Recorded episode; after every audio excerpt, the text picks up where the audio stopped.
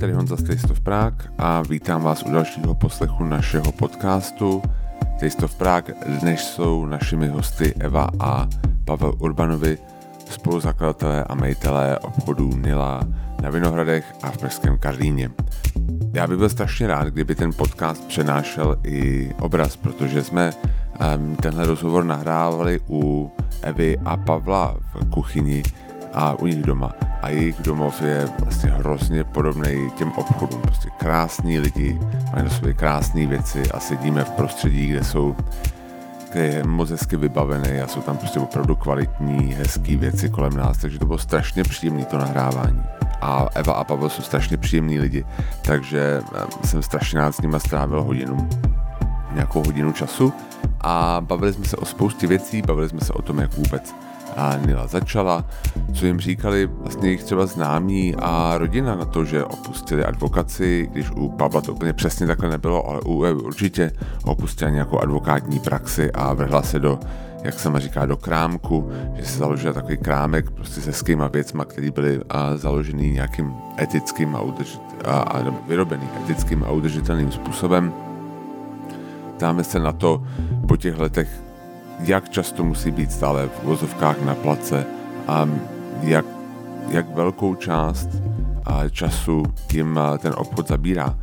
A protože jsou na tom podobně jako já a Zuzka, tak se bavím taky o tom, jaký to je pracovat na něčem se svým životním partnerem. Jestli se baví vůbec o něčem jiným než o dětech a o práci a kolik to musí celkově věnovat. A ptám se taky na to, co je vlastně nejtěžší věc na tom vést takovýhle obchod, co je na tom nejlepší um, zdá si někdy založit nějakou vlastní značku a, a to je velmi důležitá věc.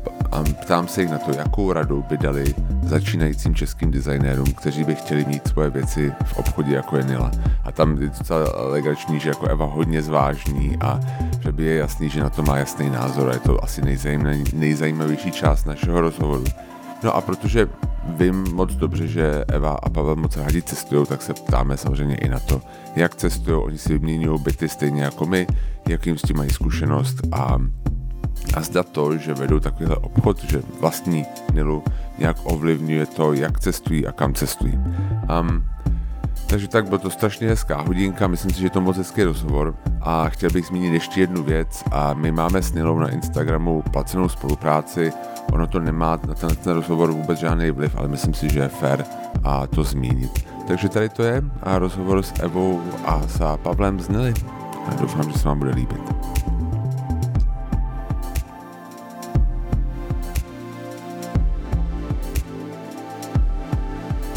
Tak já vás vítám do dalšího dílu a našeho podcastu Taste of Prague, tady Honza a sedím tady v kuchyni s Evou a s Pavlem Urbanovýma. A, Zdravíme. A děkuji moc, že jste si na mě udělali čas a budeme se bavit o Nile a o začátcích, vlastně o vašem obchodě, jak to děláte a co k tomu vedlo. A já se chci teda rovnou zeptat, co k tomu vedlo? Jak vlastně jste začali a Nilu, kde byl ten začátek? Je taková kliše otázka, ale chci se zeptat na to, vlastně jak to probíhalo všechno. No začátek byl krásný. Začátek byl na uh, dovolené, na Home Exchange. Protože já jsem uh, v roce 2010 se rozhodla, že uh, změním svůj život, změním kariéru, uh, začnu dělat něco jiného a uh, pak jsem, to jsem udělala před Vánočním večírkem a po Vánočním večírku jsem jela domů, začala jsem se nudit a popravdě nevěděla jsem, co budu dělat po té změně, jo. A koukala jsem se na televizi a tam byla tam byl film Prázdniny. A tam je hlavní taková zápletka, že vlastně Cameron Diaz a teď nevím tu druhou, vlastně prohodí Kate Winslet. se. Ano. Prohodí se a prostě to jim změní ten život, tak jsem hnedka šla, našla jsem si homeexchange.com a řekli jsme si s Pavlem, že pojedeme do Ameriky. No pozor, ale tam byla i romantická zápletka, to neměl jako ne, takhle jsi nechtěla změnit život, ne? Byla, byla, ale já už jsem tehdy zamilovaná i vdaná byla, takže to, to mi jako, to já jsem chtěla změnit spíš tu práci. Jo, takže Jude Law tam jako nehrál žádnou roli Nehrál, nehrál, nehrál, toho už jsem měla, toho jsem chtěla vzít sebou. A pak jsme si řekli s Pavlem, že to teda, protože já jsem, když jsem odcházela z práce, tak jsem to oznámila, ale byla jsem taková zodpovědná, ještě půl roku jsem tam tvrdě pracovala a skončila jsem vlastně 1. července.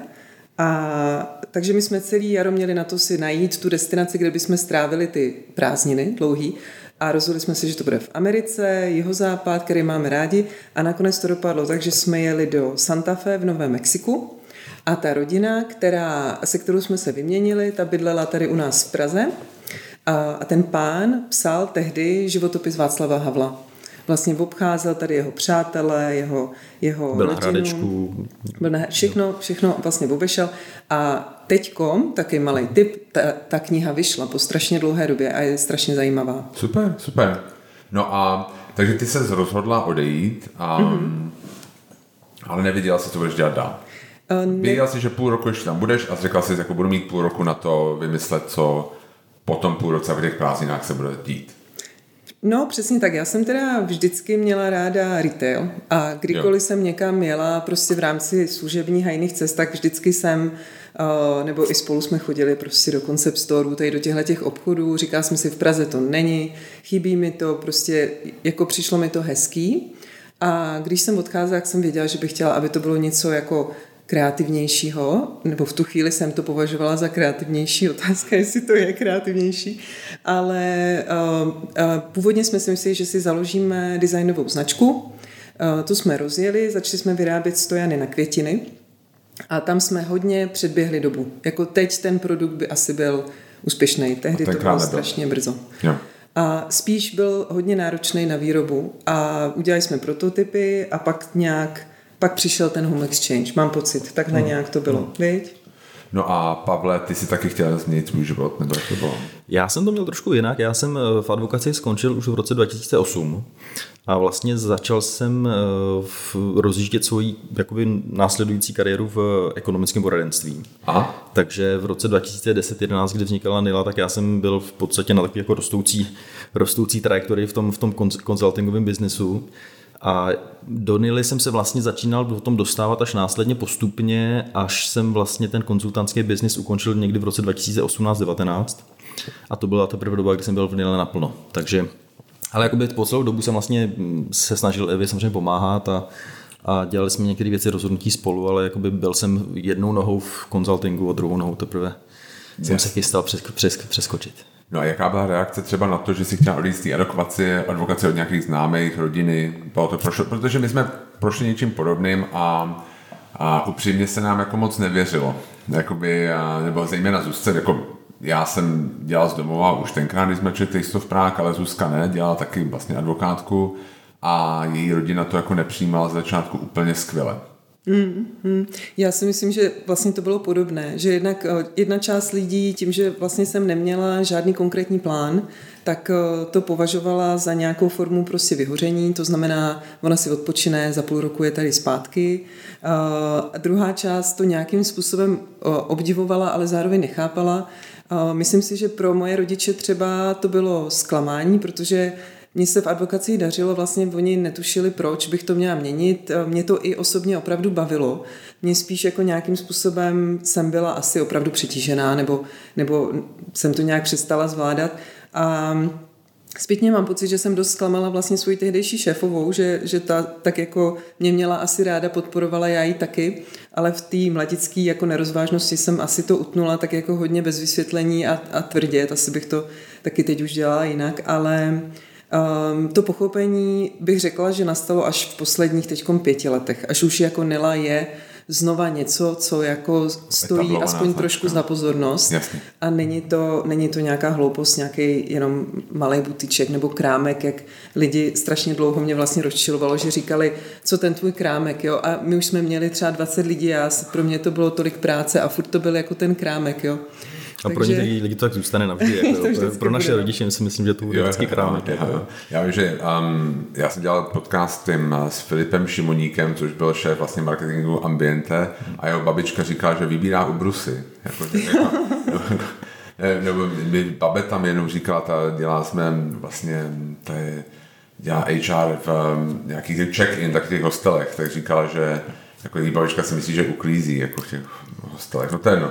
Um, Umíte si představit, že byste se k té advokaci někdy vrátili? Popravdě uh, myslím, že nám už možná trošku i vlak, protože přece jenom od toho roku 2009 se toho hodně změnilo. i když třeba já osobně jsem dělal takovou hodně speciální nebo specifickou oblast, do které by se dalo vrátit, ale, ale mm, jako neplánuju to. Myslím si, že už ne. No vlak asi ujel, ale třeba za mě, já když jsem si tak potom uh, trošku jako sahla do svědomí, proč vlastně jako jsem tu změnu musela udělat, tak jsem zjistila, že když jsem byla na práve, když jsem byla jako mladá, mladší než teď, tak vlastně mě strašně třeba bavil trest, jo. A bavila mě právě ten element toho hledání té pravdy, spravedlnosti, těchto těch věcí, což se třeba trošku promítá do Nily, že nám záleží na těch lidských právech a takových věcech.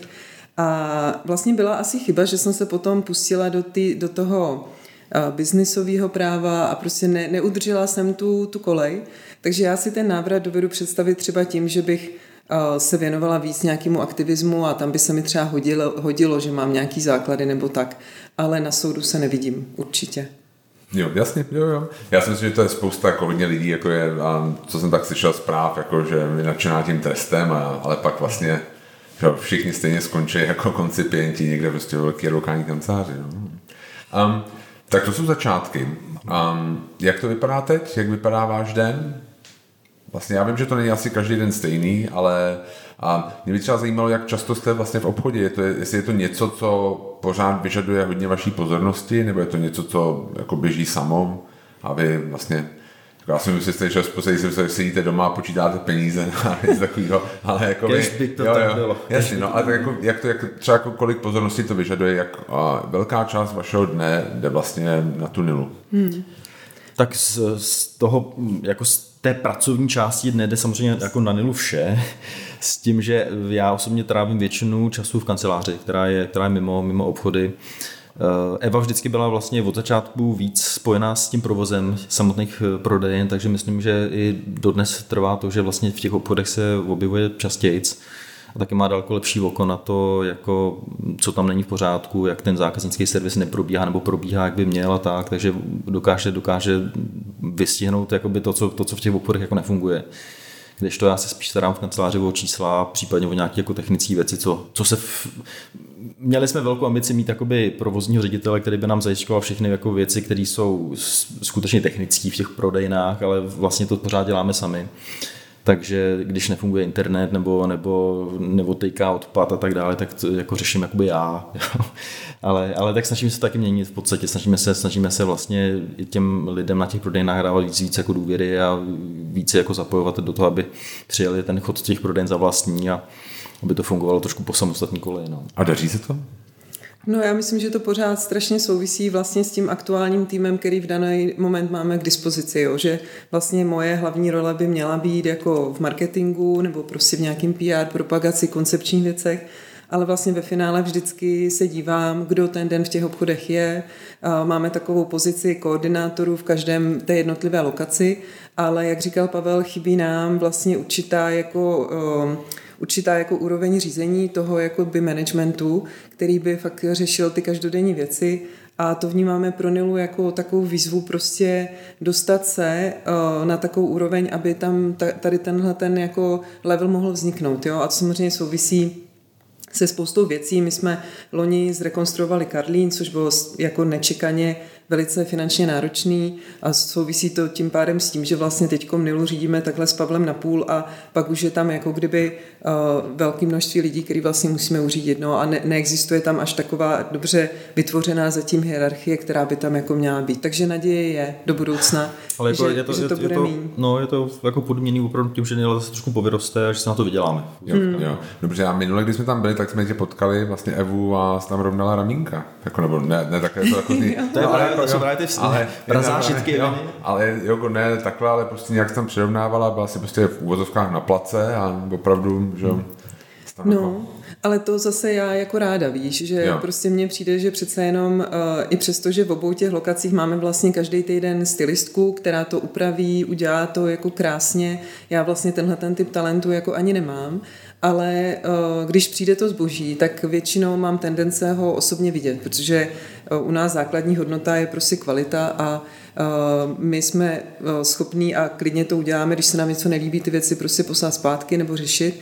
Takže si to tam jako chodím rovnat a že ho sleduju ten zákaznický servis a zaučuju jako samozřejmě zase nemáme školitele, což bychom měli mít, takže ho dělám já a zaučuju všechny do toho zákaznického servisu a často to nejde jinak, než tam jako bejt prostě a, a a, a to. A když jsou Vánoce a je málo lidí, tak klidně jako vlastně prodávám celý dny. Jo, tak to jsme Mám jako, to ráda. Jako, I lidi z kanceláře se prostě mm, dostanou no. výzvu a jdeme na plac všichni, jako když Jo, jo, jo jasně, tak hmm. my když jsme měli velkou sezonu, já jsem měl taky být vlastně ten jako nějaký školitel nebo co, a taky jsem chodil dělat, že když je práce, tak se dělá. Hmm. Um, jak často se stává, že se vrací zboží? Kvůli nedostatečné kvalitě. Jako my, my dodavatelům nebo jako, hmm, jako reklamace? Výjimečně, výjimečně, výjimečně, protože teď už jsme vlastně to posunuli o, tak, že ho vlastně vidíme předem. Víš, že dřív to bylo, že se třeba objednávali věci víc, tak jako se zkoušeli a vlastně viděli jsme tu věc fyzicky poprvé až třeba v tom obchodě a teď už vlastně si dáváme velký pozor, aby, což teď nám to ten covid jako zkomplikoval samozřejmě, ale aby jsme každou věc měli opravdu v ruce, předtím, než ji jako objednáme, než jde do té výroby. A to se děje jak? Že tam jedete, nebo že oni vám pošlou nějaký vzorky?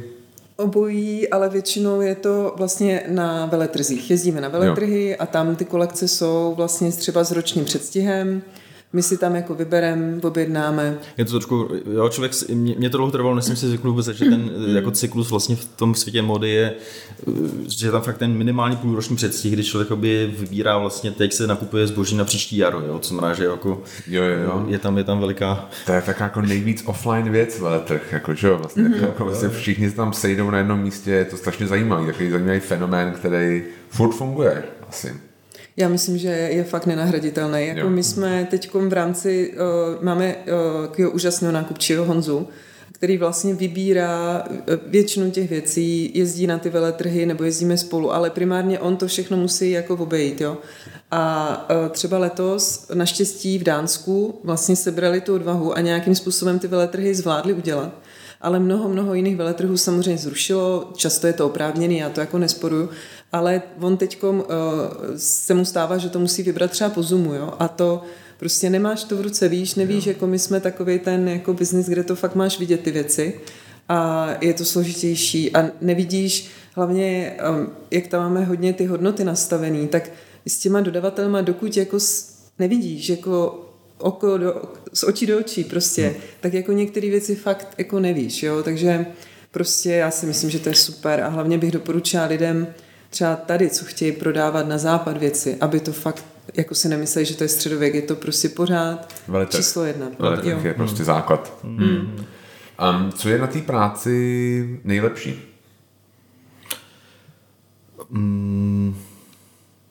Tak jako po tý, eh, na, na té jako organizační úrovni bych řekl, že to je veliká flexibilita. No. neřekl bych, že to je jako svoboda, protože svoboda eh, ta nastane, až to třeba jedno jako prodáme, nebo, nebo, nebo to nějakým způsobem eh, si fakt vytvořím prostě finanční nezávislost, jo, ale tu teď, tu teď jako nemáme, ale to je to velká flexibilita. No a pro mě osobně na té, řekněme, jakoby filozofické úrovni je to prostě to, že mám pocit, že Nela fakt jakoby, když to teda řeknu takový kliše, jako tak mění svět, jako jo, že prostě mám pocit, že opravdu prostě přináší hodnoty, které který jsou eh, cený a který mm, jako pomáhají. Nyní Karlína Vinohrady. Nyní Karlína Vinohrady, přesně tak. přesně tak. Ale tak jako tím, že, tím, že dáváme práci prostě smysluplným manufakturám prostě i třeba v Bangladeši nebo v Africe, tak jako myslím, že i tam jako Jo. Vlastně skrze naše dodavatele. Jo, já jako naprosto souhlasím. Já musím říct, teďka to je velký přiznání. Jo. My jako kupujeme Jonáškovi dobrý věci, ale předevčírem jsme někde byli a Um, on spal v kočárku a prostě přiletěl holub a se jako vykál na kalhoty. A ty to potřeba nějak řešit, tak jsme zašli do H&M, tam jako normálně nechodíme. A koupili jsme kalhoty za 99 korun. A prostě my si říkali, že to prostě není možný. Jako to jako někdo, samozřejmě to bylo vyrobený v Bangladeši, já jsem na to schválně díval, a jako měl jsem strašný jako z toho pocit viny. A zase jsem potřeboval čistý kalhoty pro Jonáška, takže jako jsme to jednou se rozhodli jako a nějak porušit, ale vlastně je to fakt hrozný, no. takže je pravda, že to je jako hrozně hezký to mění světa.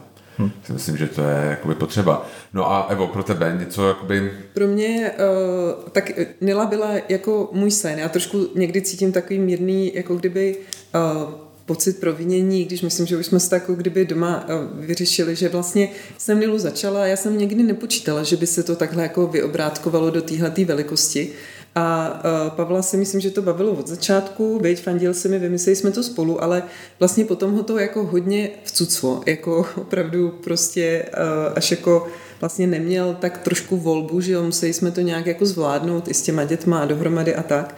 Takže uh, díky tomu, že já jsem byla na těch začátcích, které vždycky podle mě, ať už člověk se na to dívá jakkoliv, tak ty začátky jsou největší sranda a radost, jo. A vlastně v tu chvíli jsem tam byla já a já strašně hodně do toho, z toho doteďka čerpám. Takový ta první zákaznická báze, kdy tam fakt vznikly jako pro mě jako nový přátelství, nový okruh lidí, nový radosti. To se jako postupně že jo, vytrácí, protože ten zákazník je pro mě čím dál tím víc jako z větší části třeba anonymnější mm. A ta zpětná vazba taky už není tak jako blízká, lidská, prostě už se to zvětšuje. Takže já tam mám mnohem víc asi tenhle ten element, plus Nila je jako zacílená více na ženy. Takže já jsem si tam vytvořila takový jako velký jako okruh a a takový jako podhoubí, který, který mě strašně jako vlastně těší, ta komunita, o kterou teď jako kdyby zpětně v tom marketingu pečuju. A to zaměření na ženy, to byl plán, nebo to tak prostě nějak jakoby z toho vzniklo? No já si myslím, že Nila prostě hlavně jako, eh, já nikdy nevím, jestli je to výhoda nebo nevýhoda, ale tím, že já jsem vlastně neměla žádnou zkušenost z retailu, tak na začátku jsem to vlastně celý postavila strašně jako atypicky a nelogicky. A teď z toho dělá to, jako to, v čem je Nila asi unikátní, že jako je fakt jako jiná, má vlastně zvláštní šíři portfolia a tak dál, ale nikdy jsem nad tím nepřemýšlela až do nějaké fáze třeba po, pě, po prvních pěti letech, že to vlastně hodně ženský, jo. A, a v tu chvíli, po těch pěti letech, už se to jako kdyby nedalo zvrátit, ani jsme to nechtěli, ani jako vlastně neumím tak třeba komunikovat, jo. A pokusy byly, že to zvrátit? Pokusy byly, jako vždycky i teď tam jako nějakou část jako pro muže máme, ale jako je to ženská vlastně značka, už to asi takhle zůstane. Je dost malá ta, ta část, jako si povídat. Je to, jako, je, ale no, pořád tam je. Je tam jeden, je tam jeden takový stojánek ne, já, s tričkama. Já, ale, je, je. Jo, jo. taky. Ne, já, já to vnímám taky samozřejmě jako muž, jo, že si tam často jako nenakoupím, ale... ale ne, a tak jako ale... Jako to není nic proti ničemu, jako, ne, jako, ne. ale spíš mě zajímalo, jestli to vlastně, jo, protože jako dává to smysl, ty jsi mm. to začala, dělala jsi to vlastně přijde mi, že vždycky jako instinktivně se to dělá, pokud jako člověk do toho nejde s nějakým jako velkým business plánem, což třeba my jsme nešli, tak to dělá tak jako podvědomě pro sebe. Jasně, no, přesně. Mm-hmm. Um, co je na té práci nejtěžší? Když jsme říkali, co to není nejhezčí, tak co jako mm, nejtěžší? No pro mě osobně je to, je to úplně nový svět, jako, jo. Jak, jako vlastně oblast retailu, tak v podstatě jakoby oblast budování, eh, budování firmy, jo. takže pro nás je to vlastně nejtěžší, je to mm, vlastně učit se to za pochodu, jo, naživo, jo. tím, že člověk nemá žádný jako inkubátor, kde by se to vyzkoušel a pak to teprve nasadil do, do reality, tak vlastně děláme věci za pochodu a to sebou nese samozřejmě to, že se, že se vymýšlí třeba to, co už je dávno jinde vymyšlený, že děláme chyby, které by nikdo jiný neudělal, ale zase mám pocit, že možná je to výhoda v tom, že děláme věci jako neotřele, jinak, nově a um, uvidíme časem, jestli, jestli, jestli se tohle ukáže jako ta, ta naše největší výhoda nebo ne. No. No, mně přijde jako biznisově nejtěžší pro nás, jako při zachování tý, těch hodnot a ty kvality a toho, jak my si to představujeme, upřímně dostat se jako do trvalého nějakého zisku. Jo, jako aby to opravdu jako se nám začalo vracet bez toho, aby jsme museli udělat kompromisy, aby jsme se pustili do nějakých věcí, které třeba nevěříme, nebo hmm. jo, čili jako tam jako směřujeme a myslím si, že tam prakticky někdy tam jsme, někdy tam skoro jsme, ale jako není to fakt jako jednoduchý, jako uh, retail je nebo ještě jako tady ten nezávislý je opravdu běh na dlouhou trať, jako pokud člověk chce vybudovat něco, kde sám celý den jako neprodává a tím se jako uh, vlastně zamkne v, nějak, v něčem, co zvládne, ale chce tam ty lidi mít na, na té ploše a ještě jako ten zákaznický servis. A lidsky uh, bylo pro mě nejtěžší, teď už to pro mě tak těžký není, protože myslím, že jsem se fakt už jako snad hodně naučila, ale vlastně jako práce uh, s lidmi. Jako, to jsem, jako mám pocit, že to asi společný všem, co, co jako začali podnikat, že se to jako musí naučit, ale ta vlastně pracuji že často s generací uh, mladší, než jsem já, a prostě je to, je to, jako je to nějaká cesta, kterou si člověk musí osvojit a musí uh, jako najít to sebevědomí a, a prostě dělat to jako správně, jo. Jo, jo, já my to máme úplně stejně, jako Jako by, přesně jak jsi říkala, a to myslíš jako vlastně ve smyslu ne, a ve smyslu k zaměstnancům, nebo jako k nějakému týmu pracovní se Přesně tak, jo, jo, jo, k tomu pracovnímu týmu, jo, jakože je to trošku jiná dynamika upřímně než v advokátní kanceláři. A jako je to, je to svět, kde prostě písemná e-mailová komunikace, není dobrý nástroj. Prostě, jo, jako je to jeden na jednoho prostě, prostě FaceTime, jako. školení jo. a, a hmm. jako opravdu jako férová komunikace na všechny strany. A samozřejmě je to pro nás třeba někdy fakt jako náročný tím, že těch lidí je tolik. My máme teď bezmála na sebe navázaných v 40 lidí a jak jsem říká, bez toho nějakého třeba jako store manažera nebo tak ale prostě musí to nějak jako to a, a, a děláme to taky čím dál líp, jakože třeba člověk musí najít tu odvahu, obklopovat se lidma, který jako mu fakt fandí a tomu projektu fandí bez ohledu na to, jestli třeba mají dostatečné kvalifikace nebo ne. Že se, jako za tu dobu, co to děláme, si myslím, že jsme přehodnotili ty kritéria toho, kdo jako do té nely patří a kdo tam třeba fakt nepatří. No. A to člověk zjistí jenom pokus o No. Jasně, jasně. Um, vy jste se bavili o tom, že jako třeba těžký se dostat nějak do zisku. Um, bylo by to třeba, myslíte, jiný, jako tady jenom čistě jako teoreticky, kdybyste tohle otevřeli v Berlíně? Je to nějaká jako třeba, dejme tomu, hraje v tom roli to, že třeba ta, ty příjmy v České republice nejsou tak vysoký, jak by třeba mohly být? Já myslím, že, že mm, hraje roli několik jako věcí. Jedna věc je samozřejmě ta mm, příjmová stránka lidí, jo, kdy lidi v, Německu jsou určitě mají větší rozpočty, druhá věc, která je podstatná, je to, že na západě myslím, že ty naše produkty, hodnoty lidi víc znají, chápou, vnímají je. To ta znamená, udržitelnost a ta etická, etická, stránka, etická stránka, to vůbec pomalej jako lifestyle a tak, takže, takže jsou ochotní vědět, za co platí, když to tady vlastně v Čechách je to, nebo od začátku byl a dneska už ne třeba tolik, ale jako je to otázka neustálé jakoby edukace, neustálého vlastně jakoby vysvětlování, který je nákladný, jo, protože samozřejmě jednak musíte víc Eh, peněz dávat do toho, do toho šíření té myšlenky a potom narážíte vlastně na tu bariéru toho, že prostě ty lidi vidějí v tričku, teda v HMku tričko za 290, u nás za 890 a nechápou, proč by měli platit za tričko 890. Takže jako je tam určitě, eh, myslím si, že kdybychom to otevřeli v Německu, tak bychom měli velkou výhodu v tom, že by lidi víc chápali, co děláme na druhou stranu zase samozřejmě je tam větší konkurence, to znamená, to znamená tam by si museli tady ty dvě, dva faktory proti sobě postavit, a, ale je to, je to do určitý míry i náš jako sen si to vyzkoušet, nějakou takovou jako expanzi. Jo, jo, do zahraničí. Do zahraničí, jo, jo, zkusit jasně. to, protože máme pocit, že, nebo minimálně máme takový jakoby eh, pozitivní ohlasy v tom, že vždycky, když nám přijdou nějaký cizinci, ať jsou prostě z New Yorku, z Londýna nebo z Německa a vidí ten obchod v Kalní, tak říkají, že to, to by bylo prostě v LA, tak je to super pecká bomba, jako jo, my si říkáme, no, možná jo, jako, ale Jo, dokud to nebude. Ale jo, říkáte. No ne, ne tak to, to tam zrovna byl jako jo, nějaký, jo. nějaký Ne, ale tak jako Nila, víš, jako že když začíná, teď se to jako dobíhá, že ona byla jako napřed, když hmm. se začínalo, jo. jo. A tím pádem jako i, ta, i ten, eh, jako to trvalo vlastně dlouho a já tak jako vlastně jenom posledních pět let beru jako nějakou fázi, kdy jsme fakt už jako věděli, co děláme, věděli jsme přesně, co chceme a vlastně od té doby to jako roste eh, pěkně. Jo? Spíš si myslím, že musíme se naučit a pořád se to učíme. Udělat hodně parády s málo penězma. To je prostě vždycky jako něco, co člověk zjistí až časem. Eh, a třeba určité věci bych už teď nedělala tak nákladně, tak úplně jako pečlivě a do posledního detailu, což stojí strašný peníze.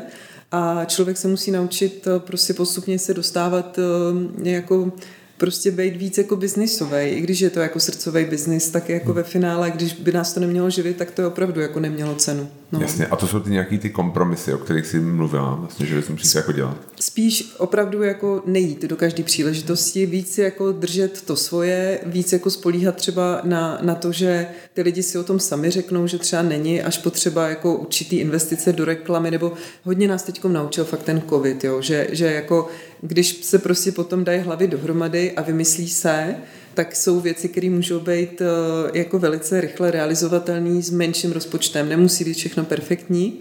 A že ten zákazník to vlastně fakt ani jako nepožaduje, jo? Tak, eh, tak jako najít tu správnou míru a naučit se taky uh, kupovat to správný pro toho zákazníka. A to je jenom zkušenost. No. To je prostě přijde časem. Jo, jo, jasně, jasně. A my jsme se bavili vlastně o tom, jak, jak vy vybíráte věci a pojďme se o českých designerech, protože vlastně a vy jich tam jako nějaký máte, ale moc jich není. Je tam um, je to v nějakém smyslu třeba jakoby složitější pracovat s českými designerem a s místními, nebo je to nějak jiný oproti tomu zahraničním, třeba když jdete do, na ten veletrh, jako a je ta domluva lepší, horší, nebo spíš takový, třeba moje otázka by asi zněla, kdyby nás poslouchala nějaká mladá designérka, mladý designér a chtěl vlastně mít svoje produkty v Nile, co by byla vaše rada? Jako co mají mhm. dělat, co jsou nějaké základní chyby těch českých designérů, které byste si všimli třeba oproti zahraničním? No já si myslím, že jednak eh, tady v Čechách, my to teda bereme Čechy a Slovensko, bereme jako lokální, tak eh, je tady úžasné množství eh, talentů, kreativního, strašně se mi vlastně ty věci líbí. No. Hmm, hmm. Problém jako je jednoduchý, kdybych to měla schrnout, nebo Pavel, Pavel mě opraví, jo, aby obchod našeho typu, aby pro něj bylo smysluplné takovéhle produkty nakupovat a prodávat dál, tak na tom produktu by měla být marže kolem 50%. Jo? Nebudeme vysvětlovat, jak se marže počítá, to ať si každý jako najde. A jenom taková marže nám jako kdyby umožňuje ten produkt pořádně zpropagovat, prodat ve velkém množství, nakoupit ho, aby jsme byli všichni spokojení. Čeští designéři dělají hlavní chybu v tom, že si dostatečně z mého pohledu neváží vlastní kreativní práce a úsilí a ty produkty prodávají příliš levně. To znamená, když potom přijdou za námi a chtějí, aby jsme to prodávali my, tak tam není pro nás dostatečný prostor. Takže my s nima pracujeme, často se nám to, my jsme začali teprve nedávno, ale mám pocit, že se nám to docela daří, že vlastně jim jako kdyby vysvětlíme, kam se potřebujeme dopracovat na obou dvou stranách aby uh, to, to smysl dávalo. A často oni zjistí, že když se ta cena upraví, uh, tak se nic neděje. Jako prostě ten zákazník si toho váží, naopak často se ta věc může i prodávat lépe, protože ta cena jako líp odpovídá. Tak to je jedna věc, ta cena. Uh, druhá věc je asi ten, tím, že obchody našeho typu tady dlouho nebyly, nebo dote, doteďka ta konkurence jako kdyby z mého pohledu je i jako zbytečně malá, tak uh, oni jako nemají tento místo toho, toho prodeje. Takže oni vlastně počítají s tím, že to budou prodávat sami a nemají tam to DPH. Víš, jako, ne, yeah. jako vlastně se jim vyplatí to prodávat levně, což je škoda. Není to prostě jakoby obchodní připravený na, na model prodej v prodejnách. Jako. No. Že to není, jasně, že to prodávají napřímo, jako mm-hmm. je to mhm. nastavené tak, aby to prodávali doslova z dílny jako do rukou. Přes nějaký flyery nebo Přesně. nějaký jako... Hm, a potom časový předstih, ten je hodně problematický právě v módě, v botech a tak, protože nejenom my, ale prostě i jiný jako eh, e-shopy a tak dále. Prostě všichni tu módu nakupujeme vlastně rok dopředu. To znamená, teď my v tenhle ten moment objednáváme kolekce na jaro, léto příští rok, což znamená vlastně to, co já objednáme dnes, tak nám přijde někdy třeba v únoru, kdy začíná jako by ta jarní. A pro českého návrháře nebo tak, tak ten podle mě často ani neví, co příští léto bude. Jo? To znamená, my vlastně, on potom přijde, ale my už máme jako ty věci vybraný a teď on se musí jako zrovna vlézt do toho, co nám třeba chybí. Jo? Takže spíš jako myslet díl dopředu a třeba zkusit si sehnat financování na ty veletrhy, a což jde přes různé fondy a tak, si myslím, že je strašně dobrý, dobrá investice hmm. třeba. No. Stavět ten business model tak, že nebudu prodávat já, protože já jsem výrobce, bude prodávat nějaký prodejce. A často, když to takhle někdo postaví, tak podle mě by byl až překvapený, jak to vlastně je jednoduchý, že ta nabídka na těch veletrzích, jako tam je pořád obrovský prostor, jo? A, ale asi větší sebevědomí to chce a nějaký kurz na, na, na těch školách, jo? protože ty lidi, já jim třeba tohle to vysvětluju a oni to slyší ode mě poprvé, jo, a to mně přijde, že je strašná škoda. Takže abych to jakoby, jakoby schrnul, tak je to vlastně nastavit si vlastní model fungování tak, že prodávám jako retailu, jenom předprodejcům mm-hmm. a ne napřímo. Přesně tak, tak přesně jo. tak, jo.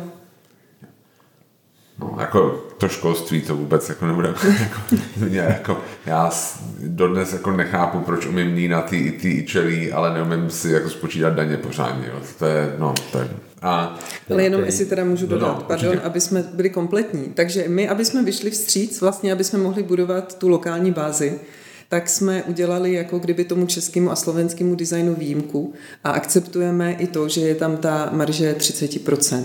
Ale z našeho pohledu to znamená, že vlastně Nila z toho, jako, ač to někomu přijde, jako že to asi, ne, nevím, jestli uvěřitelný, my z toho v tu chvíli opravdu už jako skoro nic nemáme. A je to taková naše forma podpory a s každým z nich potom se snažíme pracovat. Teď jsme našli úžasnou paní v Dobříši, Dobříši která šije rukavičky. A, a často někdy se najdou lidi, kteří to mají dobře nastavený a prodávají třeba do zahraničí jo, a tak. A, a, takže já nechci paušálně, nechci to paušalizovat. Jsou určitě značky a lidé, kteří se k tomu už dopracovali, ale ta pravidla jsou jednoduchá. Jako k čemu se dopracovat je jasně daný. Teď mě napadá, přemýšleli jste někdy o nějakým vlastním brandu, jako Nila věcech?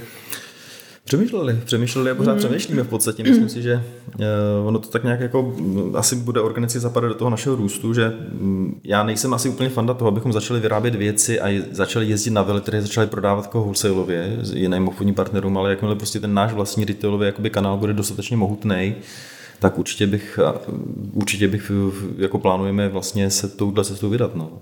Protože já tam vlastně, když jsem to tak poslouchal, tak tam vidím ten prostor, protože vlastně ten, jako spousta tady mladých designérů, kteří jsou talentovaní, zároveň si moc nevědí rady, tak hmm. to jako můžete jako vstoupit vy, jaký musí přesně nějaká Nila Academy, prostě, že je to vlastně, když to oni neumějí, tak je to můžete naučit a zároveň si k sobě přivázat nějaký nějaký jo. talentovaný hmm. designéry, no. Já nevím, mě to jako, tak jako napadlo. Musím říct, že potýkám se tady v tomhle tom, až se jako o to pokoušíme, eh, tak vlastně v Čechách Eh, je určitá jako nedůvěra a obava, což chápu, protože byly tady kauzy, kdy tyhle ty věci byly zneužitý, jo, a mám pocit, že často ty designéři z těch škol naopak odcházejí velice vystrašený, jako dejte si pozor, aby někdo vaše jako autorský práva a tak dál a tak dál, že třeba mm, paradoxně, když se bavíme s někým eh, ze zahraničí, jako že bychom chtěli svoje vlastní, já nevím, kabelku, protože víme, že by se prodávala, tak eh, nikdo v tom nevidí takový problém, jako ty problémy okamžitě lidi předjímají tady v Čechách, takže je otázka, jestli třeba budeme tohleto schopný dělat s někým,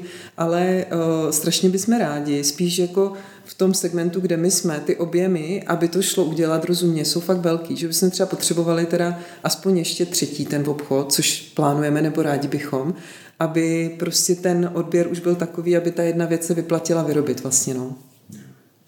Jasně, tak um, teďka si můžu od toho na chvilku odstupme, ještě jsme vrátíme k tomu fungování, mm-hmm. um, protože vy máte vlastně situaci dost podobnou nám doma, protože vlastně jste životní partneři a zároveň jako i obchodní partneři.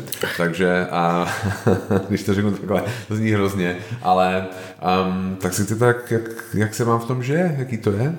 A je to těžší, myslíte, je to v něčem lehčí a pracovat spolu a zároveň spolu vlastně žít? Myslím, že to má výhody i nevýhody. No. Jako samozřejmě eh, určitá jako nevýhoda je skutečně to, že eh, jsme spolu daleko víc času, než kdybychom každý pracovali po svojí linii, což Eh, může zase být výhoda a nevýhoda. Ono je potřeba si nastavit prostě nějakou jakoby vztahu, hygienu v tom, že prostě hledáme nějaký bloky času, kdy prostě si od sebe odpočinem, že jinak, jinak se obávám, že taková ta mírná jako eh, vlastně ponorka může vznikat vždycky. Jo. No tak ale vy jste jako v tom případě přežili covid úplně v pohodě, protože jste na to byli zvyklí. Že? Já vím, že moji kamarádi mi jsme mě volali, říkali, já musím vypadnout, jako já už to jako nedávám já říkám, jako tohle, to já žiju už několik let samozřejmě, protože jo, jo, spolu jako pořád. Nám covid vůbec nic vztahově jako ne. Ne, my jsme to bylo, jako, jakkoliv to pro nás bylo náročné a museli jsme strašně bojovat, tak to, že nám někdo jako o, násilím na měsíc zavřel v obchod, vedlo hmm. k tomu, že vlastně jsme jako opravdu aspoň trošku vypnuli, jo? Že, že sice tam bylo té práce hodně, ale ta, ten stres těch otevřených obchodů každý den jako je velký a člověk si to neuvědomí až do chvíle, než jako zavře nebo prostě jsou Vánoce a najednou to jako spadne z něj. No. no a bavíte se doma o něčem jiném než o dětech a o práci? Bavíme se, bavíme se hodně o uh, cestování, plánujeme dovolení a je na tohle vynikající, takže... Uh, je čas na nějaký koníčky? Já myslím, že vzniká teď pomalu, že jsme jako už hmm. si to jako zjistili, že jako takhle, my jsme byli spolu, my jsme měli tu výhodu, že my jsme vlastně byli spolu zvyklí už z té advokátní kanceláři pracovat, jo. Hmm. Pavel měl linku 7148 prostě a my jsme byli většině v kontaktu i tam, i když... Jako, jste dělali ve stejný mm, My jsme se poznali jo, v práci vlastně. Takže jako mm, pro nás to bylo takový jako prostě... Mm, Já to pořád beru jako, jak, jak bych to jako neměnila. Samozřejmě někdy mi chybí, protože mně přijde, že já jako udělám něco třeba, co se mi jako líbí v té práci a teď, kdyby Pavel taky nebyl z Nily, tak bych mu to mohla jako odprezentovat jako a, a být jako za tu hvězdu a tím, že on zná všechno to pozadí, tak je to prostě jako jo, tak další jako tohle nebo tohle a prostě člověk jako to třeba neumí úplně ohodnotit i já třeba na zpátek, jo, prostě všechno tu práci kolem a samozřejmě někdy se hádáme o těch věcech nebo máme trošku jiný názor. Ale je těžký vlastně, z mých zkušeností je těžký oddělit jakoby osobní hádku a když se prostě nějaký jakoby nějakou debatu o tom biznesu, že vlastně jako se hrozně přelívá to jako biznisový hmm. a osobní, hmm. že vlastně tam není úplně jasná linie, protože jsme lidi, prostě tak to je, no. no. Minimálně u nás doma. Jo, jo ale tak já bych to bez Pavla jako vlastně vůbec jako nedala, jako, tak, jako takovou tu růstovou. Mně by se to asi jako zastavilo na tom jednom obchodě, jak kdybych byla sama, bylo by to malinký a Bůh ví, jak dlouho by mě to třeba bavilo, protože to bych chtěla říct jako lidem, kteří si chtějí otevřít v obchody, si můžu, jako je to úžasný, já bych to udělala znova, ale je to koule na noze. Jako je to fakt to člověka uzemní tam, kde je. A já jsem člověk jako do světa, a měla jsem to vždycky spojený s tím cestováním a s tímhletím, ale jako prostě to není o tom. To je o tom, že ten obchod je tady v Koruní a, a prostě člověk musí být k dispozici, když se spustí alarm, tak být prostě na místě. No. Jo, jo, jasně. Jo. Tak se pojďme bavit o tom cestování, protože tenhle ten podcast je jako částečně o cestování, nebo by, by měl být. Um, definuje jako Nila obchod to, kam jdete, vybíráte si vlastně místa, kam jdete podle toho, co vlastně děláte v práci, protože my to takhle děláme. My si vždycky řekneme, kde asi se dobře najíme, prostě pokud jak to splně nějaký základní jo, ale chtěl, dal bych si já ne humus, tak jedem prostě do Tel Avivu nebo něco takového. A tak je, tak, jak, jak je to u vás? No, je to stejně v případě, že jde o vlastně, takhle, my, my jsme to zjednodušili tak, že vlastně jsme si řekli, že když jedeme se někam podívat na jiný obchody, nebo proskoumat nějakou destinaci nebo designery, tak vlastně je to, je to jako pracovní cesta v vozovkách. Jo? Takže určitě v tomhle směru se to jako uh, od toho odvíjí. A určitě mnoho měst jsme navštívili, který bychom třeba jinak nenavštívili kvůli tomu. A když, uh, když vlastně, no oni se pak narodili děti, takže hodně těch cest učí děti, že jo? příroda, moře, aby to bylo zvládnutelný, hezký a museli jsme přerušit takovýto cestování exotický, který já mám jako strašně ráda a k tomu se teď postupně chceme jako vrátit, eh, což považuji, tam to určitě určuje, protože tam mě zajímají, jaký jsou tam řemesla, jak, jestli se tam můžu podívat, jak se něco vyrábí, podle toho určitě vybírám. Teď mám v Merku nějaký destinace, kde je fakt to vlastně předurčený tímhletím. No ale ty děti nejsou třeba, vy máte Nila Kids, mm-hmm. tak nerozšířili tak ty děti to cestování s nimi ten záběr toho, na co se díváte teďka? Já si myslím, takhle, u nás ta dětská část je velice malinká. Ono to jako třeba není jako tak, že to je ty poměry vidět, ale u nás vlastně to dětské zboží je dost okrajový, protože ne eh, každý rodič vlastně eh, chce investovat do oděvu a do bod v téhleté jako kdyby kategorii, což chápu, hračky a takové věci, to jo, to se u nás nakupuje docela dost ale spíš mně přijde, že prostě když je člověk s těma dětma, tak nebo ty naši jsou ještě v takové té fázi prostě, že jako ponořit se někam, nebo mlátit do nějakých kamenů a někam lítat. A my jako rodiče nemáme až tak silný nervy, jako třeba takhle, musím říct, že třeba obdivuju vás, že mně přijde, že fakt jste jako takový na těch cestách, že vlastně všechno zvládnete, jo, a to, a nebo tak samozřejmě to je vždycky ten mediální obraz, jo. Instagram, jako, Instagram, a, a, jasně. Jo, ale jo. my to jako nedáváme moc ty města s nima, protože mám pocit, že se nám tam strašně rychle rozjedou ty jako zájmy naše versus jejich a chvíli sedíme na kafičku a je klid a ten klid strašně rychle skončí. Takže s něma se vždycky ubíráme spíš do té přírody zatím, viď. No my to máme tak, že my vlastně, když někam jdeme, tak v podstatě děláme to samé, co děláme doma. Takže jakoby mám pocit, že on je zvyklý na ten náš životní styl z domova a pak mu nepřijde divný, že to děláme prostě jenom někde jinde, ale vlastně žijeme si vlastně velmi podobně. Takže takže asi je to tím, no. Mm, a jako mm. snažíme se a samozřejmě jako víme, že nesmíme už do baru, že to jakoby prostě takový, že jako se ho táhnout někam, že prostě fakt v sedm jako nám končí den, protože už začíná nějaký rituál, jakože jde spát a no, jako, jako hřiště no, hledáme, tak to se taky jako, hmm. jako, to vždycky se snažíme, že jeden ho hlídá, druhý vlastně píše maily, nebo jako se snažíme udělat nějakou práci, ale vlastně jako zvládáme to nějak, ale ono taky je to čím dál tím těžší, že jak je jako starší a má vlastní zájmy, tak um, nejlehčí to bylo do jednoho roku, jako upřímně, že jo, člověk si ho No, prostě jasně, nejlepší. dal do nosítka a jako bylo to jedno, prostě jsme šli a dělali jsme si vlastní věci, jo, i do toho baru, ale jako teďka, jako, že já si pamatuju, ježiš, já jsem se nachodil do baru s ním v nosítku, ale teďka už je to jiný, no. Um, ty jsi zmínila to, tu výměnu bytů, ten home exchange. Mm-hmm. Protože my to děláme taky, jako docela často, tak kolikrát, jak dlouho tam jste, kolikrát jste se takhle vyměnili ty byty? No, my jsme v takové zvláštní situaci, že jsme byli teda šest týdnů v tom Santa Fe, Hmm. což bylo úžasný. A tam jsme napozývali lidi k nám, nebo post, pak jsme jako rozjeli to, aby lidi znova k nám přijeli a měli jsme dvě výměny tady u nás v bytě, ale už jsme je nikdy kvůli dětem nezvládli vlastně uh, reciprokovat, takže máme jako kdyby um, před Předplacenou. předplacenou jako dvě, z toho už asi zůstává postupem času jenom jedna výměna, ale strašně se nám to jako líbí jako koncepčně, jo, prostě vždycky to proběhlo úplně bez problémů, Uh, ale je pravda, že my, když jsme mm, začínali, tak te, vlastně těch deset let, tak jako tehdy my jsme byli, uh, bych řekla, v té nabídce, uh, ta nabídka byla menší, hmm. jo, teď se možná ztrát, ztracíme v tom množství, aktuálně tam vlastně ani ten inzerát jako nemáme, ale do budoucna by se mi to zase jako líbilo, jako někam, někde se vyměnit, no. Takže vlastně jenom dobrý zážitky.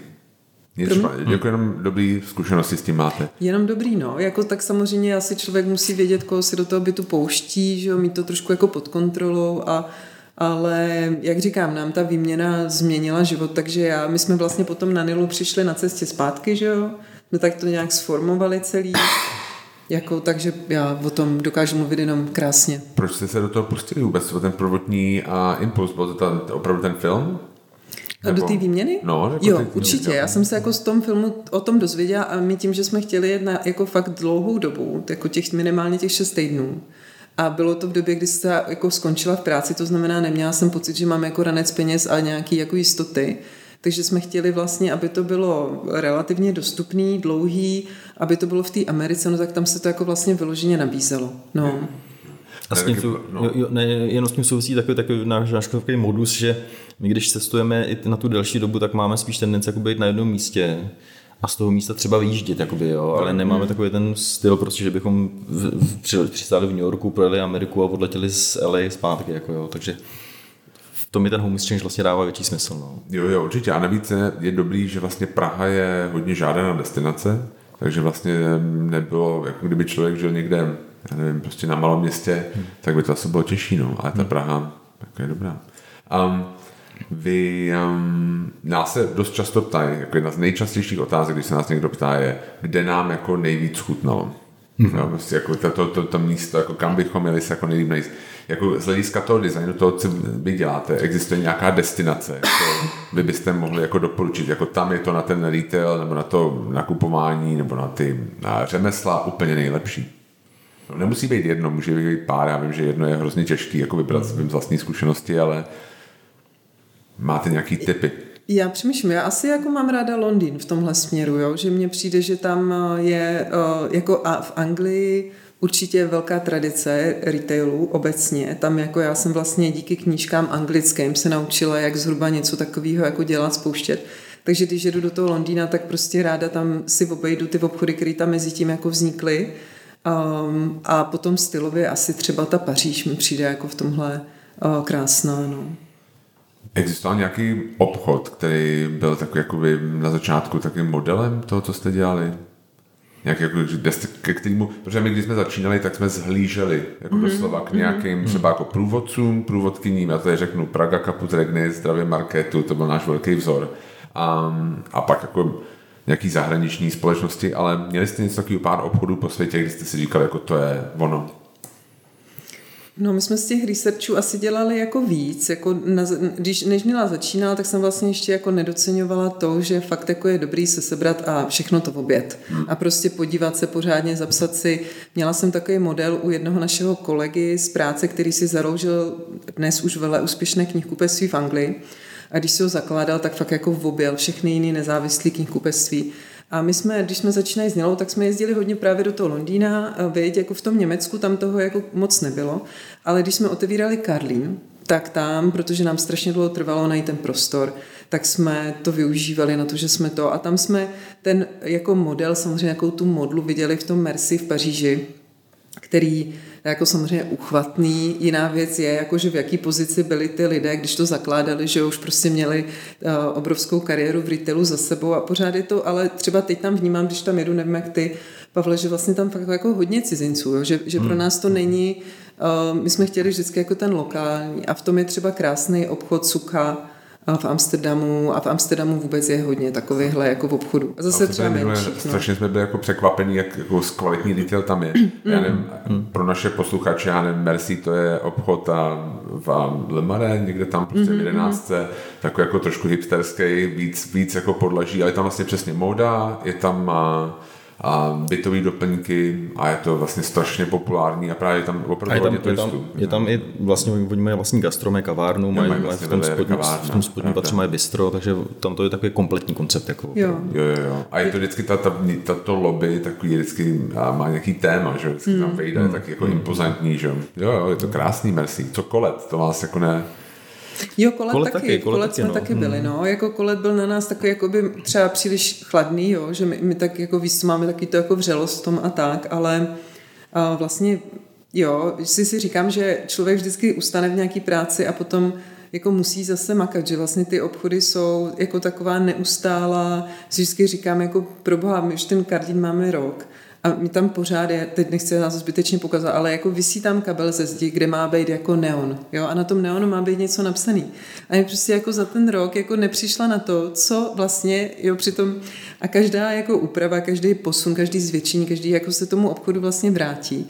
A je to taková nekončící práce, takže mi se strašně líbí ty obchody, které existují už třeba 10-15 let a už je to třeba dávno tam měl někdo vymalovat a, a tohle to, ale vlastně už to jako funguje a je to taková sbírka toho všeho, co se v tom v obchodě za tu dobu dělo, jo, takže já jako třeba doteďka, když jsem na Vinohradech, tak mám pocit, jo, prostě tohle je vlastně ono, tady jsme jako pořád dál, než v tom Karlíně, který jako nejradši bych jako aby tam bylo ještě dvakrát tolik toho zboží a aby tam už byly ty trochu pavučiny někde, jsem si ometat, ale jakože, jo. Jo, jo. Tak si myslím, že pak to teprve hmm. jako začne fungovat a že tam ta historie, no. Jasně, jasně. A je dneska, um, když si nějak děláte jako obchod, je dneska důležitý vůbec cestovat? Do, nezvládlo bys to všechno jako naobjednat tady prostě z kuchyně, um, z Pinterestu, z Instagramu? Mm, takhle, vlastně Eva už mluvila o tom, že mm, při výběru těch kolekcí oblečení, když se bavíme o, teda, o té části sortimentu, tak eh, aby člověk dokázal fakt jakoby posoudit tu kvalitu a ten materiál, tak je určitě dobrý to vidět naživo a mít to v ruce. Jo, na to jsou skvělé ty veletrhy. Teď, když veletrhy nejsou, tak eh, se musí dělat to, že se prostě s těma značkama domluví soukromá návštěva, člověk prostě jede do jednoho města a tam třeba objede pár značek, který, který odebírá, ty showroomy prostě využije k tomu, aby si ty věci jako nacetila a měli v ruce. Co se týče, co se týče toho designu spíš dobytu, těchto dekorů, tak tam samozřejmě uh, už člověk z toho uh, Pinterestu nebo, nebo z katalogu a tak dále vidí víc, když, když zná to složení a dokáže posoudit vlastně, jako před tu zkušenost má, takže tam, tam to určitě jde dělat víc, takhle jakoby od stolu z kuchyně. Uh, ale jsou pořád věci, které, eh, a v tom si myslím v Nile, jakoby chceme zase vrátit, se víc ke kořenům, který prostě člověk jakoby opravdu do těch destinací musí jezdit a sám nakupovat. Jo. Ty prostě koberce v Maroku, když člověk tak jako nadal si je moc jako neobjedná jo, u těch berberů, jo. takže je to lepší prostě tam jako jet a, a opravdu to obět a eh, tam myslím, že v Nile jsme se trošku jakoby vzdálili, tak chceme zase trošku vrátit k těm kořenům, že tady ty věci spíš opravdu rukodělní, který mají trošku třeba etnický nádech a tak dále, takže bychom si objížděli jakoby sami sami a, a vybírali na místě. No. Hmm. No ono to souvisí vlastně s tím, jako úplně jako lidsky, že hm, jako potřebujeme, aby naše děti dospěly do věku, kdy buď jako budou jezdit s náma i do těchto těch těch, anebo prostě třeba bude pro nás přijatelný to hlídání, který je třeba díl než týden, jako u babičky s dědou, hmm. nebo tak, jo, aby jsme to zvládli. Ale já si myslím, že prostě tak jako z mnoho zákazníků mm, uh, nepřemýšlí o tom, jak se věci objevují na policích, jakože vlastně to není zázrak, že to jako cestuje a a Nila jako má svůj vlastní příběh, ale prodává i příběhy těch značek a bylo by nezodpovědný neznat ty lidi, neznat ty zdroje a jak říkám, většina z toho teď padá prostě na, na, naše, jako, na našeho nákupčího nebo na ten tým nákupčích, který taky už se musí zvětšit, jo, aby to bylo zvladatelný. Ale to udržování těch vztahů a jako ta, ta, ta jako osahání si těch věcí a ověřování si těch informací je jako taky strašně důležitý. No ale zároveň musí to dělat zodpovědně. Jako snažíme se to vždycky naplánovat tak, aby každá cesta byla smysluplná, delší, propojená. Jo, nelí, nechcem lítat zbytečně, to by taky nebylo jako v souladu s námi určitě. No. Já mám vždycky takovou poslední otázku a vždycky, protože hodně se bavíme s lidma z gastra, vlastně co taková ta guilty pleasure, co jako jedí prostě jako hranolky z McDonaldu, taky to se nikdo nedívá. Já vůbec nevím, jestli existuje něco takového v designu. Máte něco jako doma, za co, jako, co by nikdo neměl vědět? Třeba máte kroxy třeba vlastníte jako pár? ně, ně, něco, něco takového máte? Jedny jako... kroxy vlastní, no. Jo. jo, jo. A jsou pohodlný, ne? Je to v pohodě? Je to v pohodě, je to v pohodě. Rád mě chodím vynášet prostě se Starý tyčko zájemka, něco takového máte? Já mám spoustu jako starých, eh, takhle, když se bavím o oblečení, tak já jsem v tomhle trošku, trošku uh, možná jako ne dobrý eh, příklad jako zákazníka, protože já nosím věci opravdu až do rozpadnutí, takže já mám spoustu věcí, které mám prostě na sobě, tady to je tričko z Cotton Fieldu, což je značka, která už podle mě deset let neexistuje vůbec, jo, ale A prostě... tak to je udržitelnost, ne? To si myslím, jo, že ne, jo, jo, jo, ne, jako z, z, filozoficky to tak jako je, ale, ale, ale eh, takže by se našly určitě jakoby staré věci prostě z, z řetězců, který dneska už bych si jako nekoupil, ale prostě dokud se mi nerozpadnou, tak je nosím, no. Ale jinak teda guilty pleasure mě tak úplně nenapadá, jako co by bylo kromě těch roxů, teda, který máme. Mm, mm. Máte třeba doma něco z IKEA? Uh, jo, určitě. Jako jo, já jako IKEA nepodporuji, protože si myslím, že to je vlastně jako, uh, jako fast fashion, tak jako je to fast decoration nebo něco takového. Ale uh, určitě, já spíš... Um, Zrovna nedávno jsme se o tom bavili, jo, že jako nás jako v Nile definuje nějaká jako šetrnost v přírodě, etická výroba a tak dále ale já si myslím, že udržitelnost je hlavně o střídmosti hmm. a o tom, že si pouštíme do života jenom to, co tam jako opravdu chceme mít a jenom to nám tam potom vydrží dlouho. Jo? Takže pokud se někomu líbí uh, skládaná sukně, jejíž sklady by držely pouze, pokud je tam nějaká příměs polyesteru nebo prostě a strašně to chce a bude to nosit dlouho, tak si myslím, že to je jako vlastně naprosto v pořádku versus, aby si třeba kupoval věci z nějakého principu, který se mu třeba doopravdy ne, nelíbí a v tom šatníku mu nevydrží. Takže já si myslím, že je to opravdu spíš o tom, uh, takhle a z toho důvodu jako nějaký guilty pleasures mám, uh, když se mi líbí nějaká věc a vím, že prostě strašně chci a budu ji mít, tak si prostě jako do ní zainvestuju a, a udělám výjimku. Jasně, a to je teda móda, něco na sebe. To je třeba móda, třeba je. přesně jako skládaná sukně z polyesteru třeba, nebo něco takového. A hlavně my s Pavlem jako nejsme radi, jako radikální, mám vybranou teď, víš, musím si, musím si udělat, musím udělat ten, ale my nejsme s Pavlem jako radikální, jakože my vlastně nechc, ani, ani to nechceme jako po našich zákaznících a, a hlavně bych řekla, že si myslím, že z těch hodnotových důvodů, který jako Nila nějak prezentuje, jo, tak u nás nakupuje takových třeba 20% lidí, jo? že prostě stejně tenhle ten biznis jako není možný dělat bez toho, aby to lidem chutnalo. To je podle mě v tom, teda, aby se jim to líbilo, jako v tom gastru jim to musí chutnat, a pak ano, jako lokální suroviny a všechno tohle to je důležitý. Aby jo, a hlavně to musí být dobrý. A musí to být mm, dobrý, no, jo. tak jako to doufám, že platí i u nás, no. Já myslím, že vlastně mě tak jako napadá jedna guilty pleasure, ze který mě teda už eh, Eva trošku vyléčila. Já jsem byl takový maniak do nakupování knih. Jo, jasně. A to mm. myslím, že už eh, posledních pár let jako se mi podařilo jako trošku dostat pod kontrolu. S tím, že eh, na jedné straně samozřejmě kupuju hodně knih do e- elektronických, a uvědomuji si i to, že vlastně, i když se o tom nemluví a málo se to ví, tak jako i ten knižní průmysl je spojený s, vlastně s velikou vlastně nadvýrobou, eh, s velikýma vlastně ekologickými dopadama, které jsou úplně zbytečný a nesmyslný a myslím si, že ty to množství titulů, který prostě vzniká, který vlastně by vůbec nikdo nemusel, nemělo, jo, je tolik, že, že přijde jenom doba, kdy se o tom taky začne mluvit, jo, že vlastně tady ten průmysl je, je, je obrovsky, obrovsky zatěžující pro, pro tuhle planetu. No.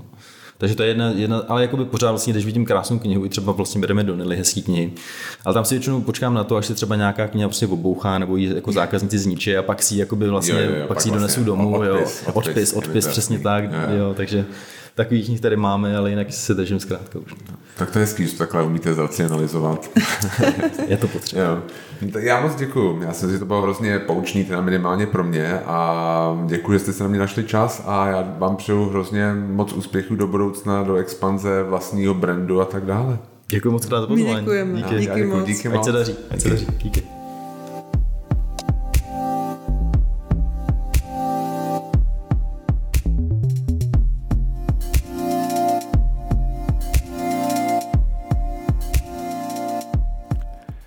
Tady ještě jednou Honza z Taste of Prague. Moc děkuji, že jste si dnešní díl celý doposlechli.